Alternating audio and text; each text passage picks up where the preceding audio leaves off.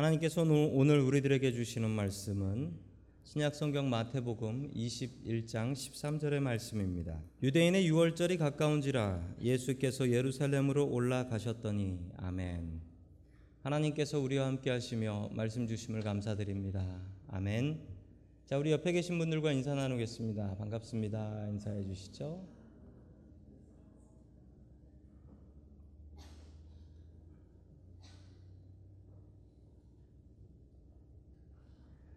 지금은 사순절 기간 중입니다. 사순절 세 번째 주일인데요. 사순절 기간 동안 예수님의 일주일을 추적해 보고 있습니다. 자, 예수님께서는 금요일에 마리아로부터 어, 향유를 받았습니다. 자, 그리고 토요일에는 안식일이 있었고요. 주일날에는 예루살렘 성에 들어가셨습니다. 지난주 하나님 말씀이었습니다. 어, 월요일에는 예수님께서 예루살렘 성전을 방문하시게 되죠. 자, 그 성전에서 벌어진 일이 오늘 하나님의 말씀입니다. 아, 첫 번째 하나님께서 우리들에게 주시는 말씀은 교회는 기도하는 집이다라는 사실입니다. 교회는 기도하는 집이다. 예수님께서 성전에 올라가셨습니다. 예수님께서 사시던 아, 갈릴리에서부터 예루살렘까지는 한 일주일 정도를 걸어야지 예루살렘 성전에 갈 수가 있었습니다. 성전은 늘 올라갔습니다. 왜냐하면 성전은 높은 곳에 있었기 때문에 그렇습니다. 성전에 오르는 것은 너무나 어려운 일이었지만 성전에 오르는 데는 기쁨이 있었습니다. 여러분들에게는 오늘 이 교회를 오실 때 저희 교회도 이렇게 계단이 있어서 올라오셔야 되는데 여러분 교회 오실 때 교회 오시는 기쁨이 있으셨습니까? 여러분 이 예배가 여러분들에게 기쁨이 있는 예배 될 수 있기를 주님의 이름으로 간절히 축원합니다. 아멘. 요한복음 2장 13절의 말씀을 같이 읽습니다. 시작. 유대 사람의 유월절이 가까워져서 예수께서 예루살렘으로 올라가셨다. 아멘. 이 유월절이라는 절기는 유대인들한테 아주 특별한 절기입니다. 왜냐하면 이스라엘이 세계 최강대국이었다고 했던 이집트, 그 이집트를 물리치고 자유의 나라가 된 그것을 기념하는 날이 바로 6월절이기 때문에 그렇습니다. 마침 이 말씀이 있었던 때에 유대인들은 로마의 지배를 받고 있었습니다. 유대인들은 아마도 이 6월절을 기념하면서 하나님 우리의 나라를 독립시켜 주십시오라고 하나님 앞에 더욱더 기도했을지도 모르겠습니다. 수많은 사람들이 모여 들었는데 그 유대인이면서 역사학자였던 어, 요세푸스라는 사람이 있는데요. 그 사람의 기록에 의하면 평소에 한 3만 명 정도가 살고 있었던 아, 예루살렘에 이 6월절이 되면 100만 명이나 되는 사람들이 몰려들었다라고 합니다. 여러분 3만 명 사는 데에 100만 명이 모이면 어떻게 될까요? 잘 데가 없지요. 잘 데가 없어서 어떻게 했냐면 그 예루살렘 성 바로 건너편에 감남산이라는 어, 올리브 마운트라는 산이 있습니다. 자, 그 산에 텐트를 쳐서 사람들이 거기서 먹고 자고 기도하고 했다라고 합니다. 그래서 이때 예루살렘에 가면 방도 없고 먹을 것도 비싸고 우리말로 하면 성숙이지요. 이럴 때는 모든 게 다 비싸집니다. 자, 계속해서 14절의 말씀을 같이 봅니다. 시작. 그는 성전뜰에서 소와 양과 비둘기를 파는 사람들과 돈 바꾸어 주는 사람들이 앉아 있는 것을 보시고 아멘. 그 성전에서 이상한 일이 벌어지고 있었습니다. 이 거룩한 성전 뜰에서 소와 양과 비둘기를 파는 사람들이 있었다라고 합니다. 이 소나 양과 비둘기는 대표적인 제사 드릴 때 드리는 제물이지요. 자, 그런데 그 옆에서 또 돈 바꿔주는 사람들이 있었다라는 것입니다. 이 사람들이 모두 다 장사하는 사람들이었어요. 이 사람들은 도대체 여기서 뭐 하는 걸까요? 여러분들이 생각하시는 그 street vendor라고 하는 노점상은 아닌 것 같습니다. 사람들이 몰려드니 돈 좀 벌어봐야지 하면서 몰려든 노점상들은 아니었습니다. 이것을 이해하기 위해서는 이 헤롯 성전을 좀 이해하셔야 되겠는데요. 여러분 헤롯 성전이라는 성전이 있습니다. 성전은 하나지만 그 하나의 성전을 세 번 지었습니다. 부서져서 그렇습니다. 첫 번째는 솔로몬 성전이고요. 두 번째는 수르바벨 성전이고요. 세 번째는 이 바로 헤롯 성전입니다. 이 세 개의 성전이 있는데 이 성전 중에 가장 아름답고 가장 크고 가장 잘 지은 성전은 헤롯 성전이었습니다. 얼마나 잘 지었냐면 지금 그 모습을 알 수는 없습니다. 다 파괴되었기 때문이죠. 화면을 보시면 화면을 보시면 헤롯 성전의 모습이 나타나 있는데요. 자, 여러분 헤롯 성전이 저런 모양으로 저렇게 크게 생겨 있었습니다. 성전이라고 하기에는 너무나 큰 어떤 castle, 성 아니면 작은 도시 같은 모습이었습니다. 저 가운데 서 있는 저 건물이 성전의 모습인데 성전의 지붕 색깔이 조금 다르지요? 성전의 지붕은 금으로 되어 있었습니다. 금으로 지붕을 만들었어요. 엄청나게 잘 지은 성전인데 저 성전이 지금은 다 파괴되고 저기에 지금 통곡의 벽이라고 하는 저 벽만 남았습니다. 그 모습이 지금 현재 예루살렘 성전 자리의 모습입니다. 화면을 보시면 저 모습이에요. 벽만 남았습니다. 그래서 통곡의 벽 유대인들이 저 벽을 붙잡고 기도합니다. 하나님 성전을 다시 짓게 해 주십시오. 지을 수도 없는 것이 여러분 정확히 성전이 있었던 그 자리에 이상한 건물이 있지요. 저게 이슬람 템플입니다. 이슬람 사원이에요. 정확히 예루살렘 성전 그 자리에 이슬람 무슬림들이 저기에 정확하게 자기네들 사원을 지어 놓았습니다. AD 70년 로마에 타이투스라는 장군이 있었는데 이 장군이 예루살렘 성을 멸망시키고 그리고 예루살렘 성전도 다 무너뜨려 버립니다. 그리고 성전에서 돈이 될 만한 것들은 다 훔쳐갔습니다. 그 훔쳐간 재물들과 그리고 유대인들을 한 4만 명 정도를 잡아갑니다. 4만 명을 잡아가서 로마에 데려가서 노예로 사용하는데 로마에 데려간 이 노예와 그리고 가져간 감 나가는 물건들 이것들로 이 타이투스 장군은 공사를 시작하는데 그렇게 10년 동안 유대인들이 목숨 바쳐서 공사한 건물이 바로 저 건물입니다. 로마의 콜로세움을 유대인들이 지었습니다. 유대인들 4만 명을 붙잡아 가서 10년 동안 죽도록 노동시켜서 만든 건물.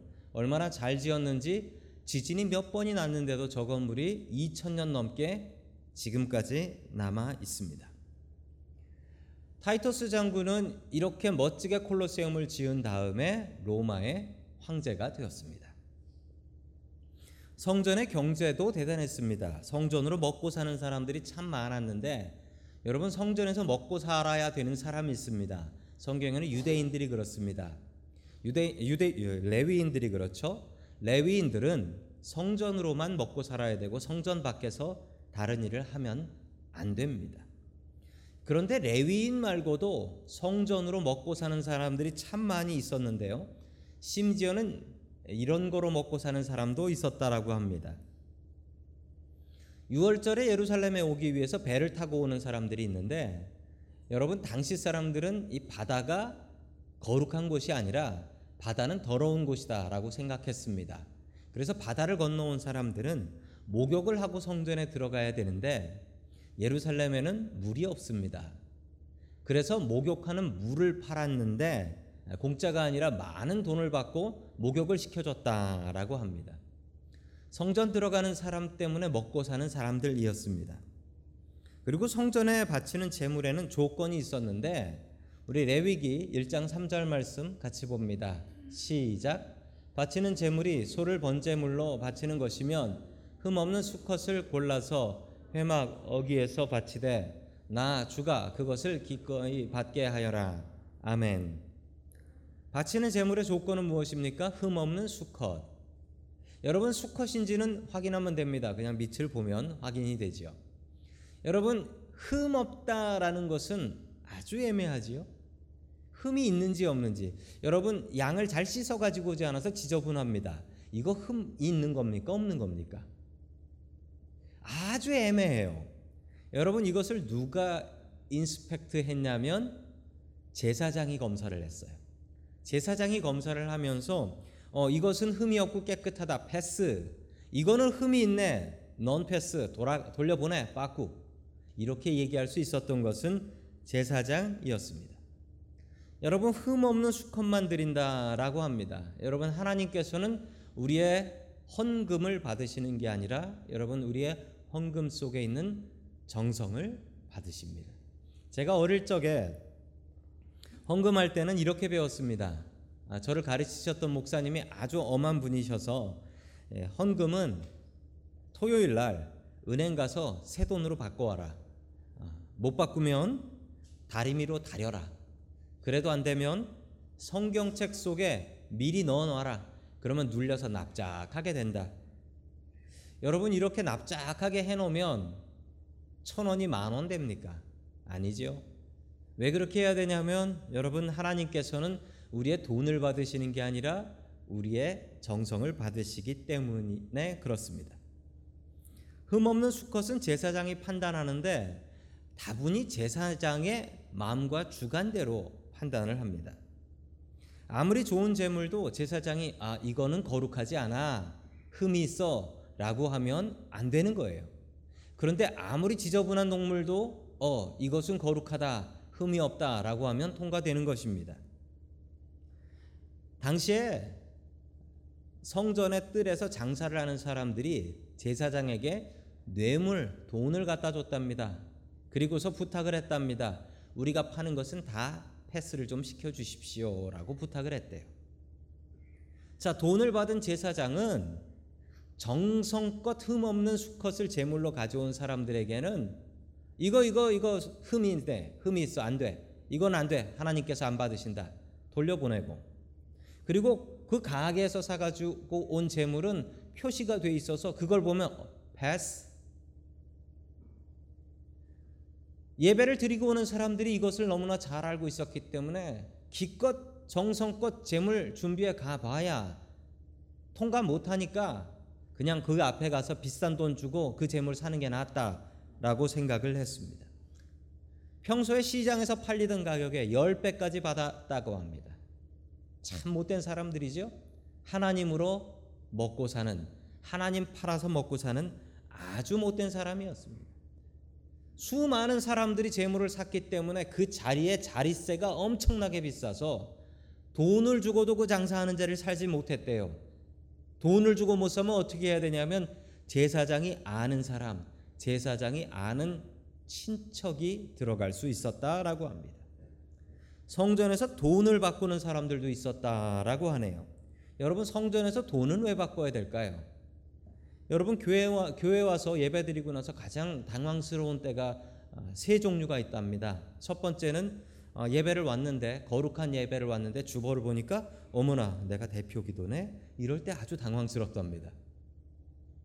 또 오랜만에 교회 가야지 하고 교회를 나왔는데 교회를 나와 보니까 아무도 없더래요. 문이 잠기고 오늘이 야외 예배 드리는 날이었다.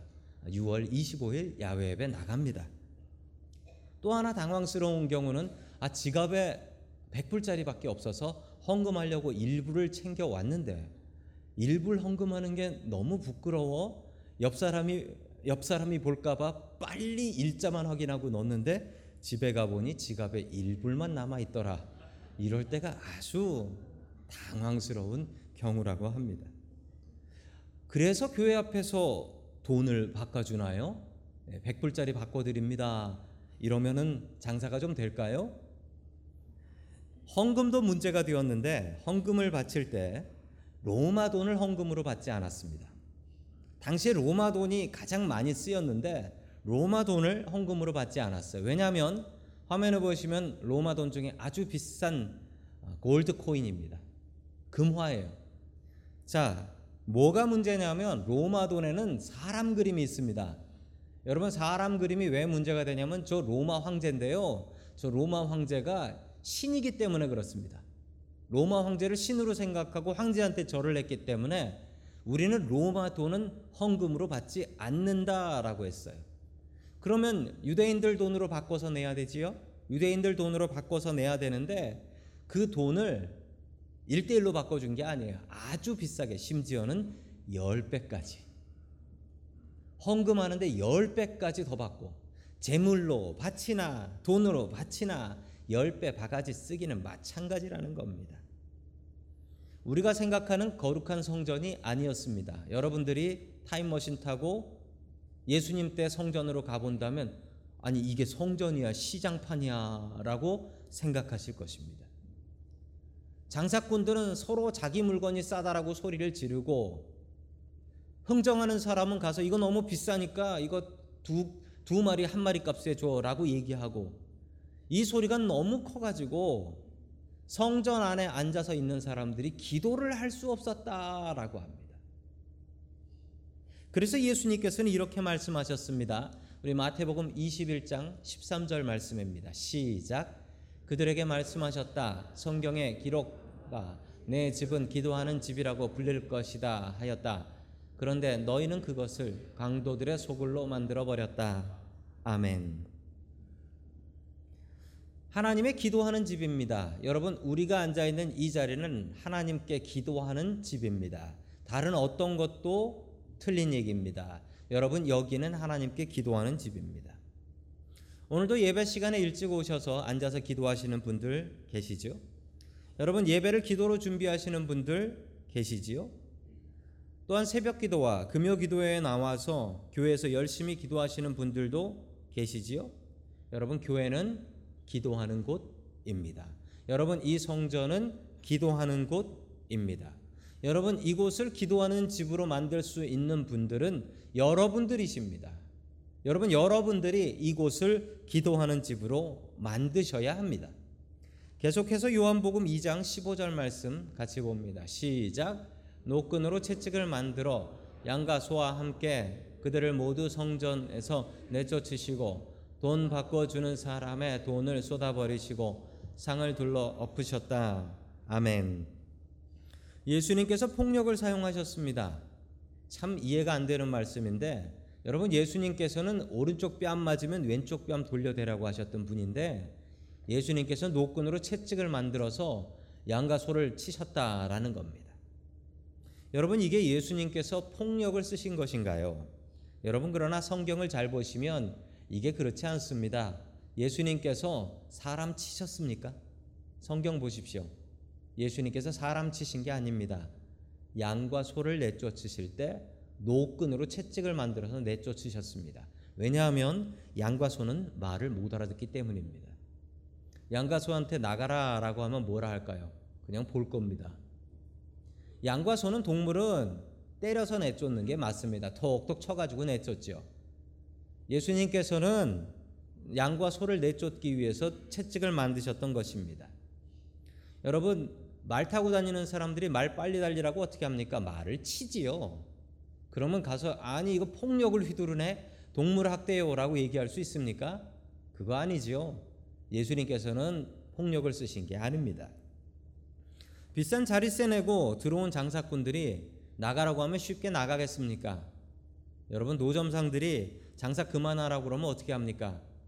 예, 목숨 걸고 투쟁한다라고 합니다. 비싼 자리세 내고 온 상인들 상을 예수님께서 뒤집어 엎으셨습니다. 뒤집어 엎으셨지만 분명히 예수님 지나간 다음에 그 상인들은 다시 상 펴고 장사했을 것입니다. 이 상황은 모두 다 대제사장에게 보고되었고 대제사장은 먹고 사는 것 방해하는 예수님을 죽여야 되겠다라고 다짐을 합니다. 예수님께서 자신들 먹고 사는 것, 돈 버는 것 방해했기 때문입니다. 여러분 교회에서 장사를 해도 되나요? 여러분 저희 교회도 종종 여선 교회에서 장사를 합니다. 그렇지요? 어, 성경 말씀대로 하면 장사하면 안 되는데 제가 어릴 적에 저희 교회에서 필리핀 선교사님을 도왔는데 여선 교회에서 필리핀 선교사님을 돕자고 바자회를 했습니다. 그때 은퇴하신 장로님께서 이 말씀을 하시며 성전을 강도의 구렬로 만든다고 상을 뒤집어 엎으셨습니다. 말씀 그대로 하셨어요. 잘하신 일일까요? 여러분 전혀 잘하신 일이 아닙니다. 혹시나 여선교회 바자회 때 한번 뒤집어 엎어야지 하시는 분들은 마음을 바로 잡으시기 바랍니다. 성경대로 해야지 왜 그러냐라고 말씀하신다면 여러분 그 문맥 context를 보십시오. 예수님께서 뒤집어 엎으신 상은 예수님 팔아먹고 하나님 팔아서 돈 버는 사람들 상을 뒤집어 엎으셨습니다. 물건 팔아서 어려운 선교사님 돕겠다는 게 이것하고 같은 얘기입니까? 여러분 전혀 다른 얘기지요. 전혀 다른 얘기예요. 여러분 그렇게 생각하시자면 헌금하실 때 헌금에 누구 그림 있나 보시고 아이고 이 돈은 사람 그림이 있어서 헌금 못 하겠네 이래야 됩니다. 교회를 교회되게 하십시오. 여러분 교회를 교회되게 하는 것은 우리가 할 일입니다. 우리가 어떻게 해야 됩니까? 예배 전에 일찍 오셔서 기도하십시오. 예배 전에 10분 전이라도 오셔서 이 자리에 앉아서 기도하십시오. 내가 앉은 이 자리를 기도하는 자리로 만들어 주십시오. 여러분 그건 하나님이 하시는 일이 아니라 우리가 해야 될 일입니다. 교회를 강도의 구렬로 만들지 마십시오. 여러분 교회는 기도하는 사람들 모이는 기도하는 집입니다. 여러분 이 자리를 기도하는 집. 여러분 새벽 기도에 나와서 기도하시는 분들 계시고 금요 기도에 나와서 기도하시는 분들 계시고 예배 시작하기 전에 기도하시는 분, 예배 끝나고 기도하시는 분들도 계십니다. 여러분 교회는 기도하는 집입니다. 교회를 부디 기도하는 집으로 만들어 주시는 저와 여러분들 될 수 있기를 주님의 이름으로 간절히 축원합니다. 아멘. 두 번째 마지막으로 하나님께서 주시는 말씀은 교회 다니는 재미를 찾으라라는 말씀입니다. 여러분의 교회 다니는 재미는 무엇입니까? 교회를 재미로 다니면 되나라고 생각하시는 분들 계실지도 모릅니다. 여러분 교회를 다니는 재미가 있습니다. 저는 교회를 재미로 다녔습니다. 초등학교 때는 어, 교회 무슨 재미로 다녔냐면 어, 제가 공부를 못해서 학교에서는 칭찬을 받아본 적이 없어요. 어, 그런데 교회 가면 칭찬을 받았습니다. 열심히 하면 칭찬을 받았는데 교회 가서 칭찬받는 재미, 어, 교회에서 상품 받는 재미, 그리고 교회 가면 과자 주셨어요. 과자 먹는 재미. 과자가 그땐 좀 귀했어요. 네, 그래서 과자 먹는 재미가 있었습니다. 중고등학교 때는 교회 가면은 제가 그 중고학교 때부터 기타를 쳤는데 기타를 못 치는데도 잘한다라고 참고 들어주셨습니다. 그래서 기타 치는 재미. 그리고 고등학교 때는 제가 그 아동부 교사를 했거든요. 어, 서, 교사하는 선생하는 재미. 그리고 어, 고등학교 3학년 때는 제가 드디어 어, 고등부 중고등부 회장이 되었습니다. 드디어 권력의 맛을 알게 된 거죠. 회장하는 재미. 대학교 가니까 찬양팀이었습니다. 베이스 기타 치면서 찬양하는 재미. 또 성가대 가서 성가대 하는 재미. 참 부끄럽게도 그 성가대를 했는데 성가대를 하고 나서 설교를 들어야 되는데 바로 목사님 옆자리였는데 성가대 자리가 거기 앉아서 제가 졸았어요. 교인들 걱정이 제가 졸다가 넘어지지 않을까 그 걱정을 하면서 그래도 젊은 친구가 열심히 한다고 칭찬해 주셨습니다. 노래하는 재미. 저는 교회가 참 재밌었습니다. 그래서 그 재미 따라가다 보니까 지금 목사까지 되었습니다. 여러분 목사하면 재밌을까요? 재미없을까요? 목사하면 여러분 모르시지만 목사하면 이게 엄청나게 재밌습니다. 뭐냐면 어, 교인들이 어, 제 얼굴 봐주는 재미. 이게 밖에서는 봐줄 얼굴이 아니래요. 참 목사하면서도 재밌는 재미가 말씀 보는 재미도 있고 또 제가 목사 처음 되었을 때 아, 서른 살이었는데 그때 어, 어린 목사잖아요. 어린 목사인데 교회 장로님, 권사님들이 아무리 나이 많은 분도 얼마 전까지 저한테 반말하시던 분도 목사님, 목사님 하면서 머리를 숙여 주시는데 아 그 존중받는 재미가 이게 또 큰 재미더라고요. 여러분 재미가 있습니다. 어, 지난주에 제가 여러분 데일라이 세이빙이 시작했잖아요. 제가 한 시간 못 잔 티가 났더라고요. 제가 시차 적응이 되지 않아서 일부 예배 때 성경 말씀을 읽는데 새끼 나귀를 나귀 새끼라고 읽었습니다. 저희 집사람이 집에 갔을 때 당신이 실수했다고 아, 또 저에게 지적을 해 주었습니다. 저희 집사람의 귀한 역할이지요. 저에게 지적을 해 주었어요. 그러자 제가 감히 제가 제 아내에게 뭐라고 얘기했냐면 나귀 새끼나 새끼 나귀나 뭐가 달라라고 했습니다. 그러자 저희 아내가 저에게 이렇게 이건 엄청나게 다르다고 새끼 목사와 목사 새끼의 차이라고 그래서 제가 바로 회개를 한 기억이 납니다. 아 듣고 보니까 끔찍하더라고요. 새끼 목사였던 저에게도 나이 드신 장로님 권사님이 목사님 목사님이라고 해주셨습니다. 뒤에서는 목사 뭐라고 했을지 모르지만 저는 상관하지 않습니다. 제가 아는 선배 목사님이 계신데 그 목사님이 예, 사무실에 들어오셨는데 갑자기 화를 내셨습니다. 그래서 에이 뭐 저런 목사가 다 있어 그러면서 화를 내시더라고요. 그래서 목사님이 화를 내시게 왜요? 뭐 이상한 일 있었습니까? 그랬더니 아이 친구 목사한테 전화를 했는데 오랜만에 자기가 안부 물어본다고 전화를 했어요. 전화를 했는데 아, 김 목사 요즘 목회 재미있나라고 물어봤대요. 그랬더니 그 받으신 목사님이 아주 좀 진지하신 거룩하신 분이셨나 봐요. 그분이 이렇게 대답을 하셨답니다. 목회를 재미로 하나 사명으로 하지. 그러면서 전화 끊어버리더래요. 아니 기껏 전화했는데 목회를 재미로 하나 사명으로 하지. 그러면서 전화를 끊어버리더랍니다. 그러면서 화가 난다라고 말씀을 하셨는데 제가 그 얘기를 듣고 목회를 재미로 하는 게 맞을까 사명으로 하는 게 맞을까 제 마음속에 의심이 들면서 저 둘이 어떻게 목회하나 보자라고 제가 지금 계속 보고 있습니다. 그 목사님 두 분이 재미로 목회하는 분이 잘하나 사명으로 하는 분이 잘하나 그런데 놀랍게도 누가 더 목회를 즐겁게 재밌게 잘하시냐면 재미로 하는 분이 더 재밌게 하더라고요. 재미로 그걸 보고 제가 깨달았습니다. 재미없는 목사는 되지 말자. 재미있게 목회하자. 교인들과 재미있고 재미있게 목회해서 교인들과 천국까지 좀 재미있게 가자. 제 마음속에 그런 결심이 있었습니다. 여러분 교회에 나오면 재미가 있습니다.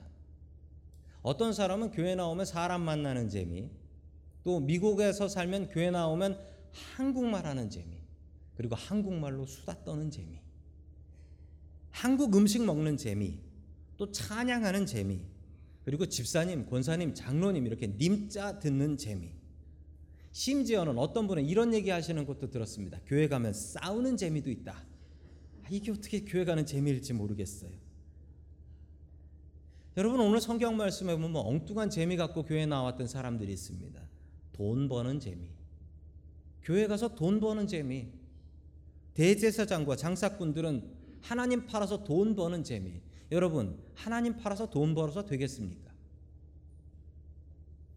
제가 아는 장로님 한 분이 계신데 건설회사 사장님이세요. 아주 아주 좋은 크리스찬이신데 이분이 어느 날 어느 교회에서 교회 기도원 짓는다라고 공사를 한다고 해서 그 교회 장로님들을 만나고 왔답니다. 사장님이 장로님을 만나고 온 거예요. 근데 갔다 오셔가지고 그 장로님이 아이고 그 교회 장로들은 못 쓰겠어라고 얘기하시는 거예요.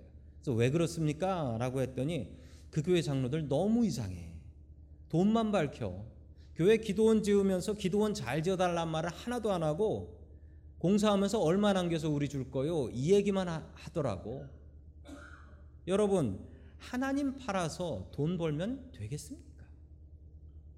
저는 교회가 재미있어야 된다라고 믿습니다. 교회 재미있어야 됩니다. 여러분 교회가 재미있어야 되는데 여러분 내가 재미가 없는 교회를 어떻게 다른 사람에게 전도할 수 있겠습니까? 내가 매일매일 교회 나오는 게 십자가 지는 건데 내가 교회 나가는 게 너무나 괴로운데 어떻게 다른 사람을 전도할 수 있겠습니까? 여러분 교회 다니는 건 재미있어야 됩니다. 사탄은 교회를 재미없는 곳으로 만듭니다. 사람들에게 재미없는 교회를 만들어요. 여러분 재미없으면 나오기 싫습니다. 괴롭습니다. 그러면 교회 못 나와요. 그런데 여러분 오해하지 마십시오. 교회에서 재미를 봐야 되는 그 재미는 여러분들이 생각하셨던 다른 재미가 아닙니다. 교회 나와서 사람 만나고 친구 만나고 먹을 것 먹고 교회 나와서 존대받고 존칭받는 그런 재미가 교회 나오는 재미 아닙니다. 여러분 친구 때문에 교회 나오는 분이 계셨는데 친구랑 사이가 나빠지니 교회를 안 나오더라고요. 교회에 밥 먹는 재미로 나오셨던 분이 계셨는데 교회 밥이 맛이 없어지니 교회를 나오시지 않더라고요. 여러분 교회는 다른 재미로 나와야 됩니다. 여러분이 생각하셨던 처음 나왔던 그 재미가 다른 재미로 바뀌어야 됩니다. 어떤 장로님 한 분 계셨는데 그분 장로님 되셨습니다. 지금 은퇴까지 하셨는데 그 장로님이 처음 교회 나오셨던 재미는 여자 구경하는 재미였다라고 했습니다. 그리고 나 좀 장가 좀 가야지라고 하면서 교회를 나오셨답니다. 그 기도를 하나님께서 불쌍히 여겨 주셔서 그 장로님을 예, 어떤 교회 여자분하고 연결을 해 주셔서 교회에서 장가까지 갔습니다. 그런데 이분이 교회 나오시면서 아, 여자 만나는 재미가 하나님 믿는 재미로 바뀌었습니다.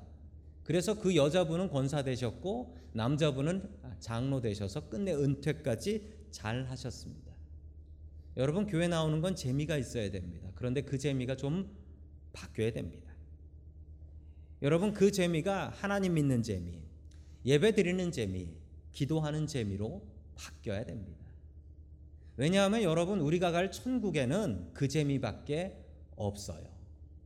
천국에는 그 재미밖에 없어요. 여러분 놀라지 마십시오. 천국 가면 맨날 예배드리고 맨날 기도하고 맨날 말씀 본다는데 여러분 어떻게 하시겠습니까? 여러분 천국 갔다가 뛰쳐 나오실 분도 계실까요? 여러분 천국 가서 즐기시려면 예배 드리는 게 즐거우셔야 되고 기도하시는 게 즐거우셔야 되고 말씀 보는 게 즐거우셔야 됩니다. 다른 재미로 나오시면 천국 가서 재미 하나도 없습니다. 여러분의 재미를 바꾸셔야 됩니다. 여러분 화면을 봐주시면 감사하겠습니다. 화면에 보면 저기가 어디일까요? 잘 모르시겠죠? 저기가 어디냐면 마운틴 뷰에 있는 구글 본사 사무실입니다. 지금 저기 노는 데가 아니고 일하는 데예요. 저희가 사무실이에요. 아, 구글 사장님이 엉뚱한 생각을 가지셨는데 즐겁지 않고서 어떻게 일을 하겠나? 즐거워야 일을 할 수 있지라고 해서 사무실을 재미있고 즐거운 곳으로 바꿔 놓으셨다라고 합니다. 그랬더니 지금의 구글이라는 저런 회사가 생겼다라는 겁니다. 한국 회사들이 절대 따라가지 못하는 일은 저 재미랍니다. 재미. 일하는 게 재밌어야 되는데 재미없으면 절대 creative한 게 나올 수가 없다라는 거예요. 어떤 분이 그런 얘기를 해요. 삼성이 구글 절대 못 따라잡는 이유는 재미가 없어서. 여러분 교회 다니는 즐거움이 무엇입니까? 예수님께서는 교회에서 돈 버는 즐거움을 누리는 엉뚱한 사람들의 상을 뒤집어 엎으셨습니다. 그리고 성전은 기도하는 사람의 기도하는 집이다라고 말씀하셨습니다. 여러분 교회를 재미있게 다니십시오. 교회에서 재미를 찾으셔야 되는데 여러분 그 재미가 친구 만나는 재미, 밥 먹는 재미, 사람 만나는 재미가 아니라 하나님 만나는 재미, 구원받는 재미, 천국 가는 재미이어야 합니다. 여러분 주님을 알고 주님을 통하여서 천국 가는 그 기쁨을 누리는 저와 여러분들 될 수 있기를 주님의 이름으로 간절히 축원합니다. 아멘.